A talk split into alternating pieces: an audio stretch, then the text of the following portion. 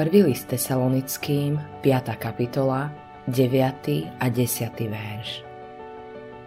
Lebo nás Boh neučil na hnev, ale aby sme dosiahli spasenie v našom pánovi Ježišovi Kristovi, ktorý umrel za nás.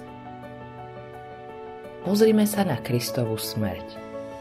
V biografii jedného skvelého amerického muža Daniela Webstera je 863 strán venovaných jeho kariére a len 5 strán hovorí o jeho smrti.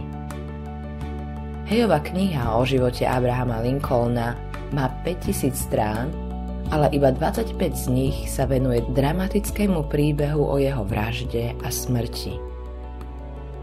Smrť je vo väčšine biografií len významnou udalosťou na konci knihy. Keď sa však pozrieme na štyri biografie Ježiša Krista, teda na štyri evanielia, je na nich niečo veľmi zaujímavé a zvláštne. Jedna tretina Matúšovho evanielia opisuje Kristovú smrť. Marek tiež venoval smrti jednu tretinu svojho evanielia. Lukáš jej venoval jednu štvrtinu a Ján jej venoval až polovicu svojho evanielia. Všetky tieto strany opisujú posledných 24 hodín Ježišovho života – Smrť Ježiša Krista je významnou udalosťou v našej histórii, pretože Ježiš prišiel na zem práve preto, aby zomrel za hriešnikov. Keď opúšťal nebo, presne vedel, čo ho na kríži čaká.